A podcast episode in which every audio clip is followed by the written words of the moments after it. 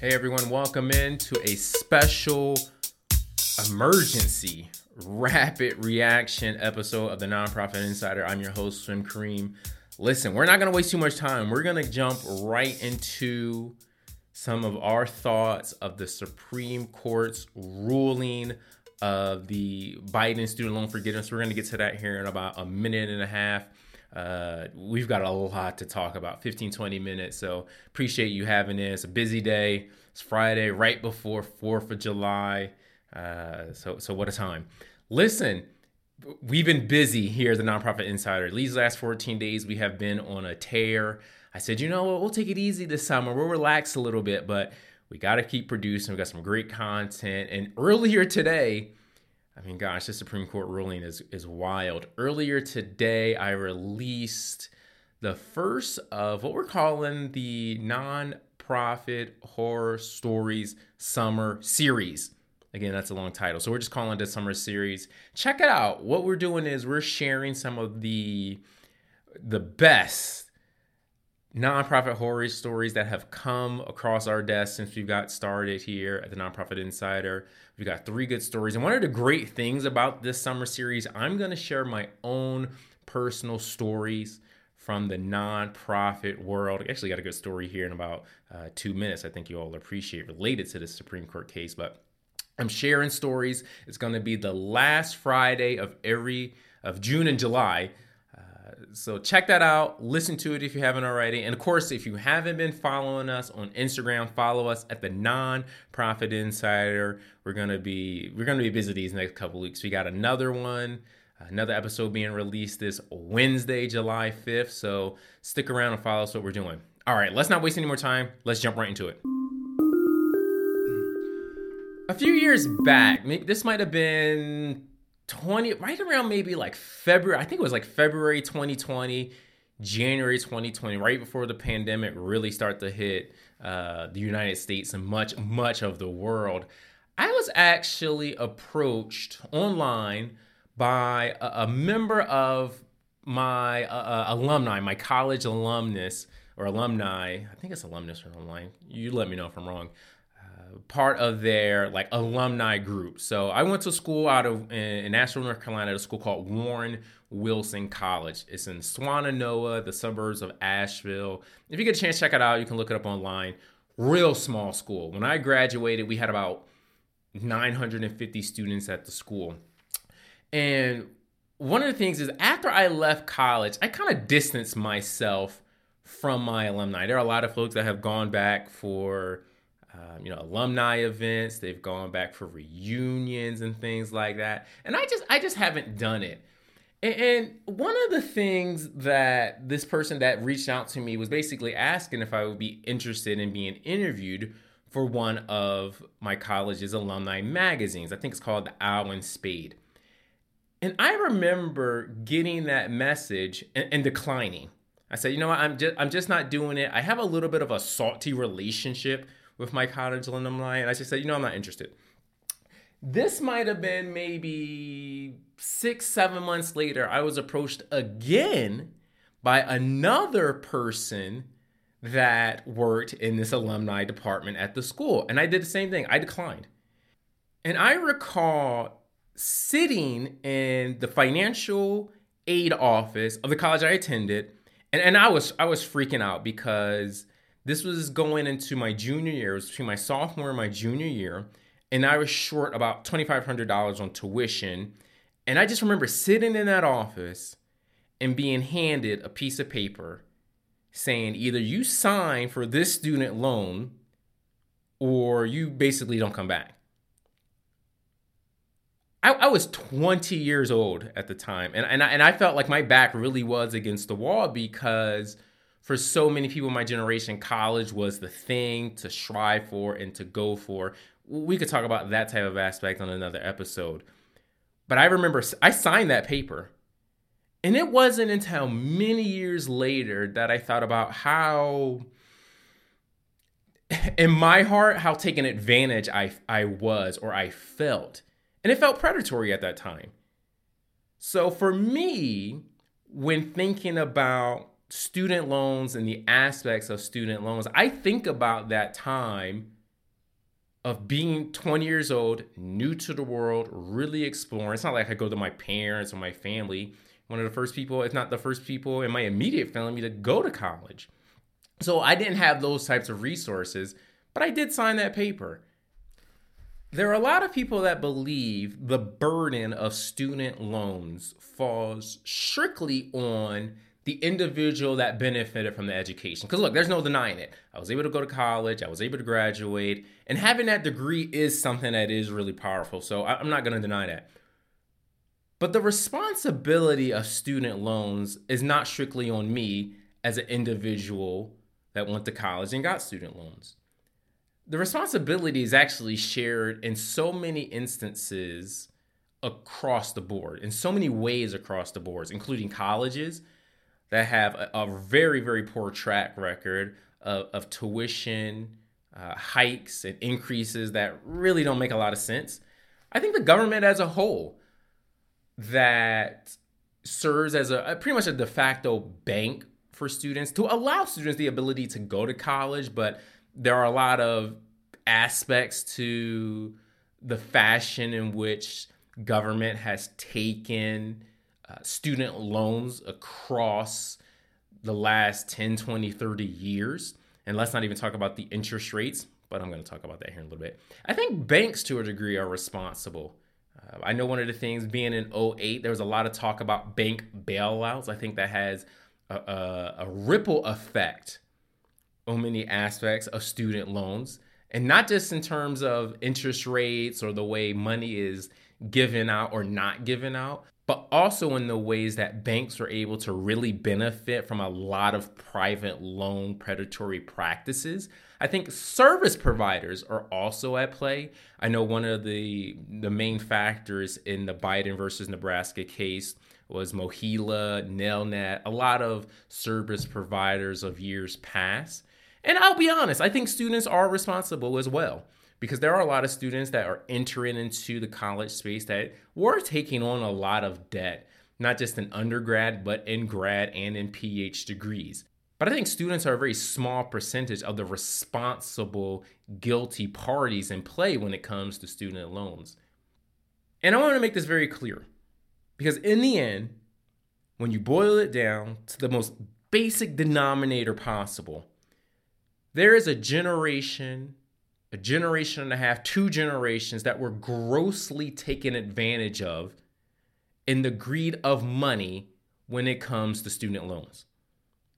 There was a time where a lot of individuals in the college space were making a lot of money off the backs of a lot of 18, 19, 21, 22, 23, and 24 year olds, and honestly, even higher in age. There were a lot of college presidents that received large bonuses. There were a lot of institutions that were able to gain a lot of students and raise their pocketbooks. There are a lot of colleges that have major endowments that 20 years ago they would have never have thought it. So for me when thinking about the ruling that the Supreme Court did earlier today just about an hour ago, I'm recording this about an hour later, I am against the decision. I think it's a bad decision. Now, I can't get into the, the details and the weeds and the particular parameters as it relates to legalese. I, looked at the Biden Nebraska uh, rule, is like a ruling sheet. It's 77 pages long. I, I don't have time to read that today. It just got too much going on. I'm going to read it. I can guarantee you that because I, I really was invested in so much of the student loan debate because I think it has repercussions in the nonprofit industry. I had the ability to listen to, I think I only listened to about an hour, 50%, about an hour and a half of the three hour hearing back in March of the case, hearing the lawyers kind of go back and forth for some of the uh, Supreme Court justices discuss it. But I am against this decision. I, I think it's bad for the nonprofit industry, and I want to tell you the three main reasons why. First and foremost, I believe this decision has a major effect on the nonprofit worker in the industry. I was reading an article the other day on Time Magazine about how they were saying that women are going to be disproportionately affected by student loan forgiveness, the student loan forgiveness program uh, being struck down because of the 43 million students this uh, act would have benefited. Two thirds of all student loan debt is owned by women in the United States, according to the American Association of University Women. That is an association. There are a lot of good associations out there. So they're saying two thirds, 66% of all student loan debt hold that, that is held. I think it was like 950 uh, billion out of 1.25 trillion dollars is owned by women. And we know in the nonprofit space, there are a lot of individuals, social workers, therapists, um, high level managers, uh, de- development um, coordinators. There are a lot of people that are in the nonprofit space that are women. We know that the nonprofit space tends to have a higher proportion of women that are in coordinators, managers. You see less and less women at the top when you start talking COOs and CEOs and CFOs, etc. And we also know that there are a lot of positions in the nonprofit space that will oftentimes require master's degrees. So you have your undergrad degree, congratulations on forty thousand uh, dollars in student loans debt, and then you're trying to make advantage to make up for so much of the wage gap that exists in the world. So maybe you go and get your grad degree. We're talking therapists, social workers. We're talking a lot of high level managers, development, um, philanthropy officers that will get higher level degrees. And I think as a whole, there are many, many people in the nonprofit space that listen, don't make as much money as a lot of other industries. Going back to our very first episode, 55,238, that is the average amount of money a nonprofit worker makes in the United States. When you add in the fact that 10% of all workers in the economy work in the nonprofit world, that's a lot of individuals that are going to be affected by so much of this particular decision. Second, I believe the nonprofit space as a whole will be affected, but not nearly as much as the individual worker. Here's what I mean. For many of the nonprofits that exist in this country, I think a large percentage of them are going to honestly be okay as a, as a, as a whole, as an institution if you run a foundation, if you run an arts program, if you run an educational organization, I think for the most part, not an economist, not a researcher, uh, not a data scientist or anything like that, but I think for the most part, the industry will be fine. But I think you are going to see a couple of key areas of the nonprofit sphere really start to be affected. One, I think you are going to see a lot of research groups spending the next six, 12, 18, 24 months studying the effects that this student loan forgiveness strike down is going to have. Now, anything could change, of course. I know there's a lot of people saying that the president still has the ability to cancel student loans. We're not going to speculate that for now. We're just going to go with what we know at this moment in time. And I believe that you're going to see much of the industry be okay, but certain groups like research groups, uh, I think are going to be affected. I think you're going to see a lot of direct client institutions and organizations affected. If you have a after school program, you're going to see I think you're going to see a lot more organizations having a little bit of a of, of a greater need as people maybe start having to work in certain industries in order to start paying off their particular student loans. I think you're going to see a lot of food banks and food related industries kind of take a hit. I think you're going to see a lot of organizations see a little bit of a decrease in the amount of money that is given by the individual donor. So if every year maybe you like to give, let's just say for a round number, a thousand dollars to nonprofit organizations, you may say, you know what, this year I can only give 400. I need to see what happens. But I think the industry is going to see some really big ripples over time, not in the immediate space, but I think there's going to be a lot more need. There's going to be a lot of people that economically are going to have a little bit less than they've had. They're going to need to use that money in other ways. They're going to have to be a little bit more creative because they're going to have to start paying those student loans back here in about four or five months. And finally, there's going to be a little bit of a personal effect for yours truly. I checked earlier this morning. I have $20,938.54 of student loans left. I've been paying these student loans for 10 years. I started off with 30,000. The number has gone down a third. But one of the things that gets overlooked, and I say this a lot to people that were uh, against the idea of student loan forgiveness, I got these loans when I was 18, 19, 20, 21, 22. When I graduated, my student loans had a 6.78% interest rate. Since that point in time, my loan has been sold three, if not four times. I've almost lost count to who owns the loan, to where it's going. And that interest has piled on year after year after year after year. People might say you were only in favor of student loan forgiveness because it would have benefited you. And yes, there is no doubt about it. $20,900 if that Supreme Court said, you know what? Yeah, the, the president has the authority to do it, because that's what they were basically arguing. If the president had the authority to cancel student loans or not, if they would have said the president had the authority to do it, I would have only had $900 in student loans left. I would have been able to knock that out by the end of 2023. But it's not just simply because this student loan decision would have affected me in a positive fashion. Yes, it would have been great for me. It would have been great going into November not having to pay 100 and I think $98 a month every month for stu- for my student loans. That's how much I, I, I pay. But the bigger piece goes all the way back to the year 2008 when I sat in that financial aid office and they slid that paper across the desk and said, This is your ticket in.